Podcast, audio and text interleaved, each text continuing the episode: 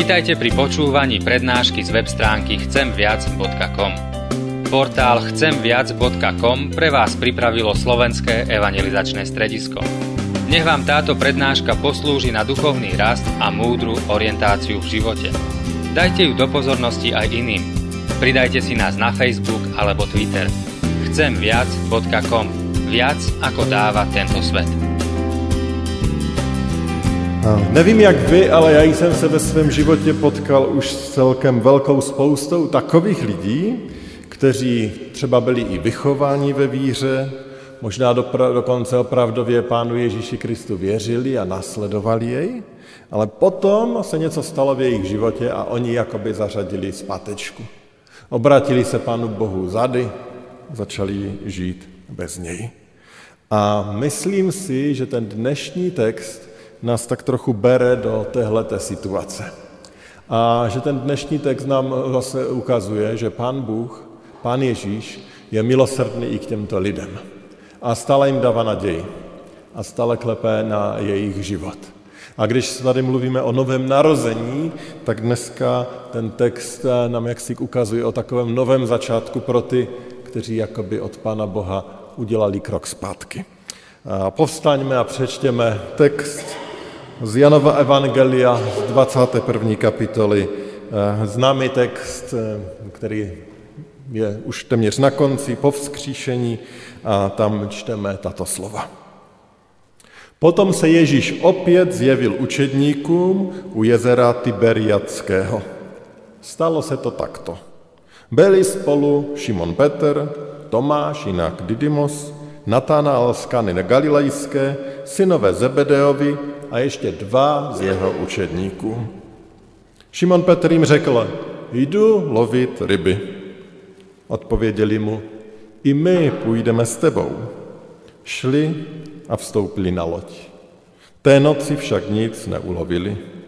Když začalo svítat, stál Ježíš na břehu, ale učedníci nevěděli, že je to on. Ježíš jim řekl, nemáte něco k jídlu? Odpověděli, nemáme. Řekl jim, hoďte síť na pravou stranu lodi, tam ryby najdete. Hodili síť a nemohli ji ani utáhnout pro množství ryb. Onen učedník, kterého Ježíš miloval, řekl Petrovi, to je Pán. Jakmile Šimon Petr uslyšel, že je to Pán, přehodil si plášť, byl totiž svlečen a brodil se k němu vodou. Ostatní učedníci přijeli na lodi, nebyli daleko od břehu, jen asi 200 loket, a táhli za sebou síť s rybami. Když vystoupili na břeh, spatřili ohniště a na něm rybu a chléb. Ježíš jim řekl, přineste několik ryb z toho, co jste nalovili. Šimon Petr šel a vytáhl na břeh síť plnou velkých ryb. Bylo jich 153. A ať jich bylo tolik, síť se neprotrhla. Ježíš jim řekl, pojďte jíst. A nikdo z učedníků se ho neodvážil zeptat, kdo jsi? Věděli, že je to Pán. Ježíš šel, vzal chléb a dával jim stejně i rybu. To se již potřetí zjevil učedníkům po svém vzkříšení. Pane Ježíši, děkujeme za to, že ty se člověku zjevuješ. A tvojí touhou je člověka zachránit. Prosíme tě, aby si nám dal tu milost, abychom i dneska viděli tvé milosrdenství a na něj spolehli. Amen. Můžete se posadit.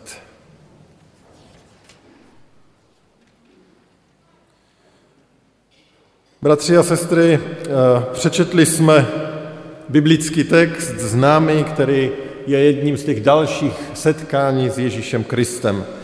Byla tady řeč, že toto už bylo to třetí setkání.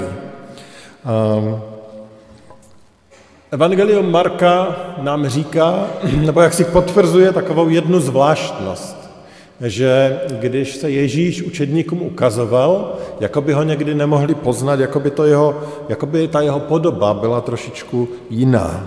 A to dosvědčuje i evangelista Marek právě, který říká, že se třeba cestou do Emaus zjevil těm dvěma v jiné podobě.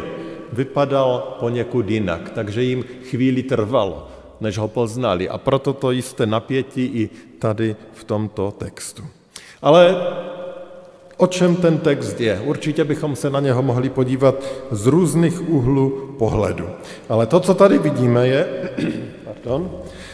vidíme, jsou učedníci, konkrétně 7 z nich, kteří jsou opět v Galileji. To znamená, oni z Jeruzaléma, z jihu Izraele, odešli zpátky do země, do svého rodiště, do místa, odkud původně byli, to znamená na sever, do Galileje. Už předtím se jim Ježíš ukázal. Možná to bylo několik dnů, možná už nějaký ten týden, a oni viděli Ježíše tváří v tvář. A Ježíš jim dal vlastně takový pokyn, aby byli svědky. On je tam vyzývá, aby Ježíše následovali, aby šli. Ta výzva zazněla už předtím. A co oni dělají? Oni se vracejí, tak jak si symbolicky jdou lovit ryby. To znamená, vracejí se k tomu životu. Zase žijí jako předtím, než Ježíše Krista a potkali. Petr tady říká, jdu lovit ryby, o nich 6 říkají, tak my jdem taky. Už to jsou zase ti staří učedníci, jako by ty 3 roky s Ježíšem nic nezměnili, jako by to, že Ježíš je vzkříšený, nic nezměnilo, už zase žijí ten starý život. A proto jsem použil ten obraz toho, že ta podoba je i pro křesťany, kteří se potkají s Ježíšem Kristem, ale jako by potom se nic nestalo, vrátí se k tomu starému životu bez Krista, jako by se takzvaně nechumelilo, žijí zase ten starý život. A tohle mi tento biblický text tak připomíná. A takových lidí možná známe více. Dokonce možná i náš vlastní život a nedostatek našeho svědectví mohlo být příčinou, proč se toto stalo v jejich životě. Možná kdybychom byli horlivější v našem svědectví, v následování a v životě s Pánem, tak by z našeho středu neodešli. Možná to jsou naši sousedi, možná dokonce naše děti, naši vnuci, naši příbuzní, ti kolem nás. Možná je tady dneska někdo, kdo má pocit, že tak jak si od Pána Boha odešel. A tak dneska, kež by nám Pán Bůh dal milost vidět toho milosrdného Ježíše, který má podanou tu ruku, protože on ji podanou má. Zatím.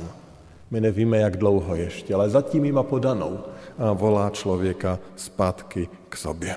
A chtěl bych to jeho milosrdenství, jak si zdůraznit minimálně na 3 aspektech, které tady v tomto textu vidíme.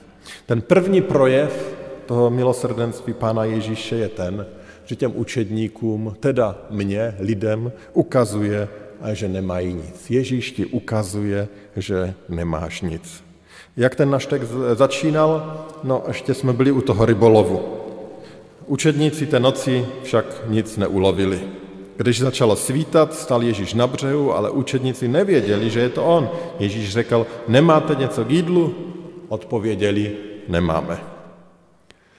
Opakuje se příběh, který se už odehrál kdesi. Na počátku, když Pán Ježíš povolával učedníky, tak se stalo vlastně úplně to stejné. A Ježíš přichází a ptá se, nemáte něco k jídlu? Potřeboval to Ježíš vědět? Vždyť měl rybu a chléb připravený. Chtěl vědět, jak na tom jsou se svými vlastními zásobami? No určitě ne. Pán Ježíš je totiž vševědoucí, on je Bohem, on přesně věděl, co mají a co nemají. Proč se to ptá? Z jednoho jediného důvodu, aby si uvědomili, že zase mají prázdné ruce. Že život bez Ježíše je jakoby prázdný. Že když žijeme bez Ježíše, tak jako bychom ztratili všechno a jako bychom neměli vůbec nic.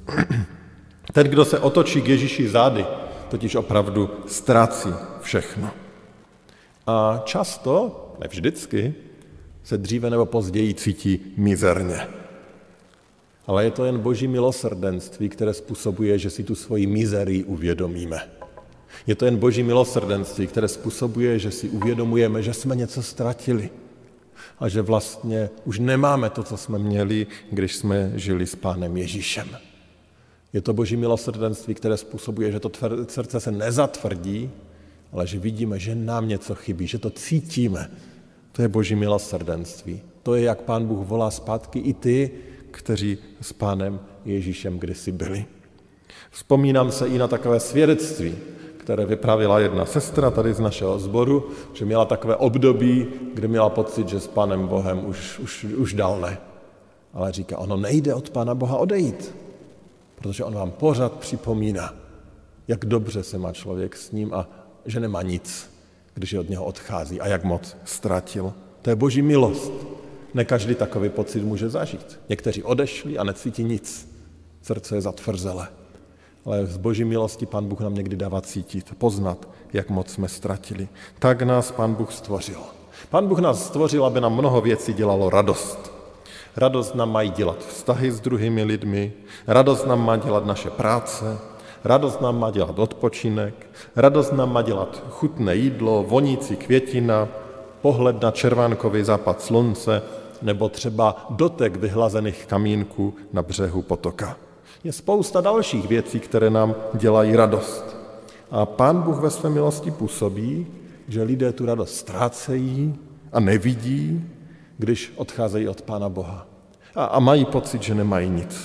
A jak jsem řekl a znovu opakuji, Pán Bůh to dělá z jednoho prostého důvodu. Ne, aby trestal, trest bude vypadat jinak, ale aby těm lidem něco chybělo, aby zatoužili po něm, aby ho hledali. To druhé, co tady Ježíš učedníkům dává najevo, je vlastně přesný opak. On jim dává najevo, že on má úplně všechno. Že on má úplně všechno. Znovu se tu odehrává, co se odehrálo na začátku té služby Ježíše, znovu jim řekne, hoďte to tam a znovu jsou ty sítě plné. Doslova jim říká, hoďte síť na pravou stranu lodi, tam ty ryby najdete. Hodili síť a nemohli je ani utáhnout pro množství ryb. Dokonce Jan nám je přesně zapsal, protože to spočítali. Kdyby byl Facebook v té době, tak by to určitě vyfotili a sdíleli a ukázali všem, kolik ryb chytili, 153 velkých ryb. Pán Bůh máš totiž všecko. Oni neměli nic celou noc. Pán Bůh má v minutě úplně všechno. Ale nejde vůbec jenom o ryby, nejde o jídlo, ale jde prostě o to, co v životě a k životu potřebujeme. A Pán Bůh nám to dává poznat. A dává to ze své milosti poznat i těm, kteří od něho utíkají. Mnoho lidí to zažilo, že jim Pán Bůh připomínal, co všechno u něj měli.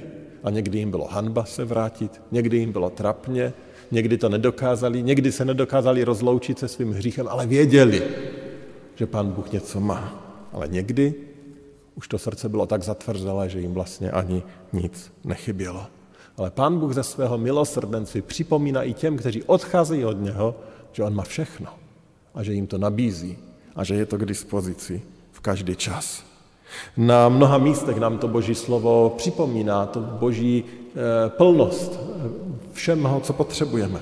Například Petr říká, všecko, čeho je třeba ke zbožnému životu, darovala nám jeho božská moc, když jsme poznali toho, který nás povolal vlastní slavou a mocnými činy. Všechno.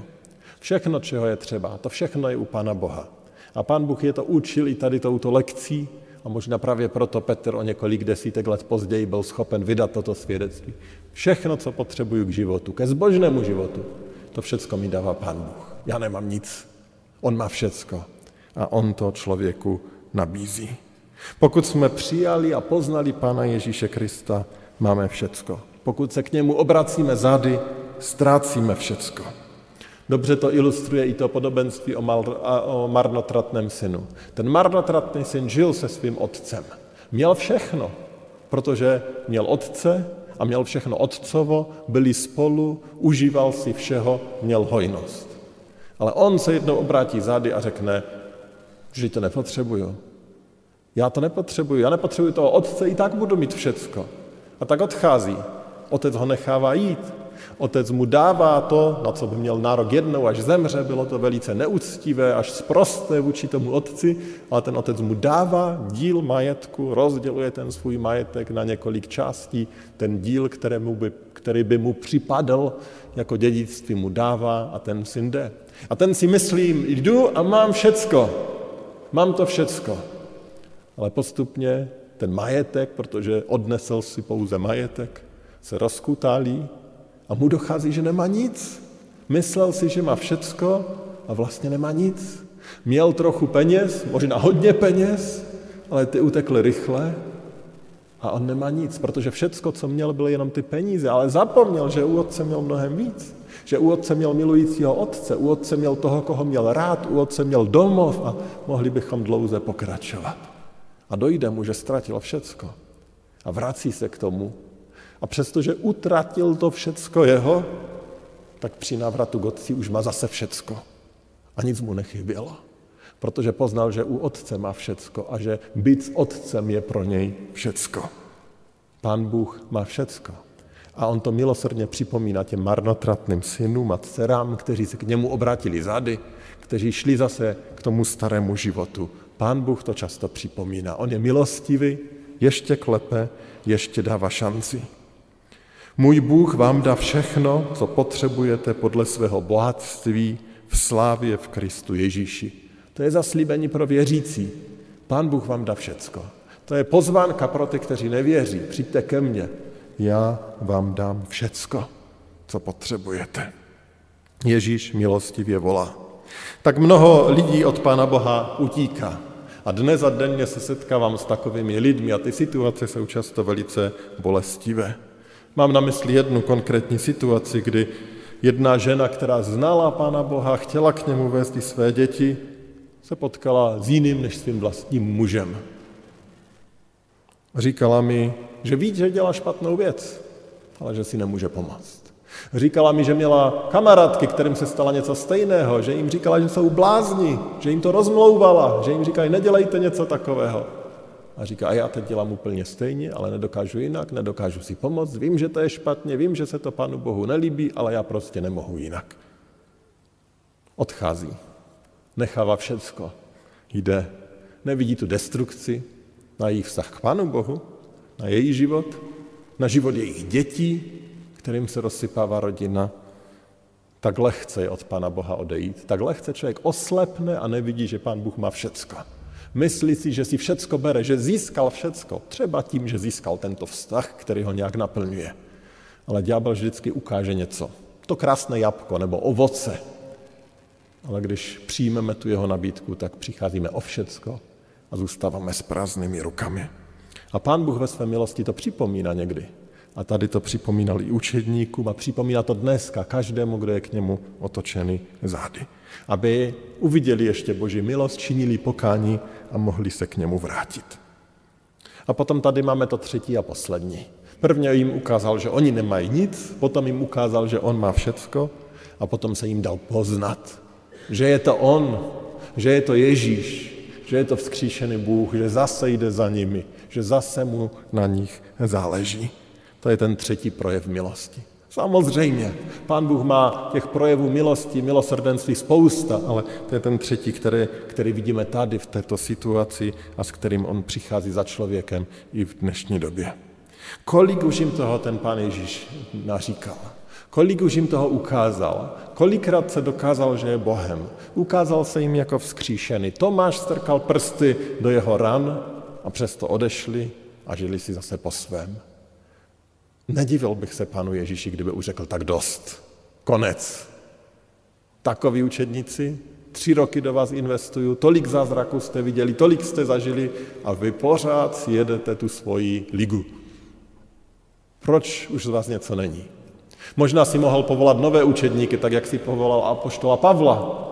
Vyvolat si nové, věrnější, schopnější, silnější. Ale Pán Bůh ze své milosti, Pán Ježíš ze své milosti stále jim dává šanci. A zase je to on, kdo je vyhledá, zase je to on, kdo se jim zjevuje, zase je to on, který se jim dává poznat a dává jim poznat svoje milosrdenství, dává jim novou šanci. Nejprve Jan pozná, že je to Ježíš. A tak řekne, vždyť je to Ježíš. A o chvíli později se to o tom přesvědčí všichni. Je to Pán. Opravdu. Je to Pán. Ten, kterého jsme opustili, když byl zatýkán. Ten, který byl vyslychán a my jsme mu nepřišli pomoct. Ten Pán, kvůli nějž zástup křičel ukřižuj a my jsme nekřičeli hosana. Ten Pán, který byl bičován a my jsme se ho nezastali. Ten Pán, který nesl svůj kříž a my jsme mu s ním nepomohli. Ten Pán, kterého křižovali a my jsme ani nestali pod křížem a neplakali. ten Pán, který se nám ukázal a řekl, že nás posílá, abychom byli svědky a my jsme nešli, ten znovu přichází. Nezlomil hůl a chce pomoci. Žijeme v době, kdy všude kolem nás jsou ti, kteří odešli od Pána Ježíše Krista. Snad každý z nás někoho takového zná. Jeden z takových velmi známých odpadlíků od víry byl člověk, možná jste o něm slyšeli, Charles Templeton. Šlo o člověka, který stál u zrodu organizace dneska celosvětové, v té době americké, nazvané Mládež pro Krista.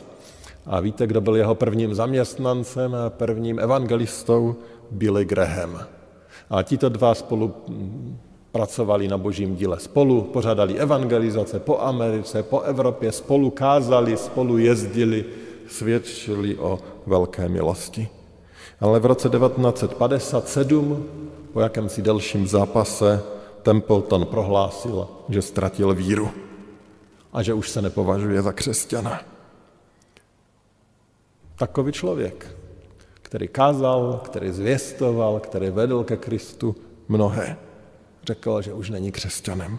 Na sklonku svého života o tom napsal dokonce knihu v roce 1995 a ta se jmenovala Rozloučení s Bohem a neb důvody, proč jsem opustil křesťanství. Když s ním několik měsíců později, krátce před smrtí, mluvil křesťanský spisovatel Líst Robel o jeho životě, tak se ho zeptal, tak kým je pro tebe nebo pro vás Ježíš? A Templeton velice jasně a opakovaně řekl, že Ježíš je ten nejvýznamnější člověk, který kdy po světě chodil, protože měl ty nejúžasnější morální zásady. Obrovským způsobem ho chválil, ale pouze jako člověka, jako velice nadaného, významného, morálního učitele a člověka. Nepovažoval ho za božího syna. Ale Strobel říkal, že bylo vidět, s jakou vášní o Ježíši mluví, ale jak postupně i s jakýmsi chvěním hlasu. A po takové krátké obmlce Templeton řekl, ale chybí mi. A setřel slzu. Ale chybí mi. Nevíme o tom, že by se něco změnilo v životě Templetona. Víme mnohé o mnozích, kteří odešli od Pána Ježíše Krista a zemřeli, aniž bychom viděli jakýkoliv náznak pokání a návratu k Pánu Ježíši Kristu. Ale mnozí ještě žijí, ještě mají šanci a ještě dneska Pán Ježíš milostivě volá, mnohé volá. Možná jsou už i takoví, kteří tak zatvrdili srdce, že už nic neslyší a že už všechno vzdali, jako ten faraon, o kterém je řečeno, že na to jeho zatvrzení Pán Bůh reagoval tím, že řekl, a tak konec. Už nebudu mu projevovat svoje milosrdenství. Dneska, věřím, Pán Bůh na většinu lidí stále ještě klepe, volá k pokání, volá je zpátky, chce je zachránit, chce se jim dát poznat, chce, aby znovu řekli ano, on je náš Pán, to je Pán. Chceme jej následovat, chceme jej pro něj žít. O učednicích víme, že i toto setkání bylo další z té mozaiky, které způsobilo, že z nich se stali věrní služebníci a následovníci Pána Ježíše Krista a pravděpodobně díky jejich věrnosti my jsme dneska tady. Co se stane s těmi, kteří za Pánem Ježíšem Kristem ještě nevykročili, kteří žijí v takové té vzpouře, v tom, že si dělají, co chce? Dneska je ještě šance. Dneska je Pán Bůh milostivý. Ale ta otázka je, jestli bude ještě nějaké zítra. Jestli ta příležitost bude zítra. Nevíme. Nikdo nám to garantovat nedokáže. Možná ta šance bude, možná už ne. Možná, že když člověk dneska odmítne tu boží nabídku, že už ji zítra neuslyší, že už zatvrdí své srdce a už se to nebude dotýkat ani jeho svědomí. To boží slovo tak výrazně dnes volá. Jestliže dnes slyšíte jeho hlas, nezatvrzujte svá srdce ve vzdoru. Jestliže dnes slyšíte, nezatvrzujte. Když Petr slyšel, že je ten Pán, tak se nenechal ubít pocitem viny, hanbou nebo čímkoliv jiným. Neřekl si, to už nemá smysl, tolikrát jsem ho zapřel, zradil, špatně jsem se choval, už to balím. Ne, Petr byl ten první, o kterém čteme, že skočil do vody a brodil se za Ježíšem. A potom, nečetli jsme to dále, potom je ještě taková pasáž, kde měl to své osobní setkání s Ježíšem. A prožil pokání. Pán Ježíš jej přijal a použil si ho k velkým věcem. Pokud dnes vidíte Ježíše, skočte přes palubu té lodi nevíry a vydejte se za ním. Proste ho o odpuštení toho, že jste od něj utíkali, poproste o dar víry, to promění i váš život. Amen. Modleme se. Všemohoucí Otče, děkujeme za to, že znovu a znovu nám ukazuješ tvoje milosrdenství, tvůj zápas o člověka, tvůj zájem. Je to až nepochopitelné, protože víme, kolikrát jsme tě zradili, zklamali, ubili a ty znovu dáváš šanci. Pokud je tady dneska někdo, kdo je na cestě od tebe, Pane, dej mu milost vrátit se, vydat se tobě, zažít tvoji blízkost. Pane, ale máme takové lidi ve svých životech, ve svých rodinách, ve svém okolí. Lidi, kteří o tobě věděli, lidi, kteří tady možná kdysi chodili na dorosty, na mládeže, na shromáždění a dneska žijí bez tebe, obrácení k tobě zády. Pane, smiluj se a ukaži nám, jak jim můžeme být svědectvím, jak i my můžeme proukazovat to tvoje milosrdenství. Nepřestaň, prosím, klepat na jejich životy a dej milost, aby byli zachráněni. Moc tě o to prosíme, smiluj se nad náma, smiluj se nad nima, zachraňuj, protože víme, že to je ta největší milost, která se člověku může stát. Prosíme o to v důvěře v Pána Ježíše Krista. Amen.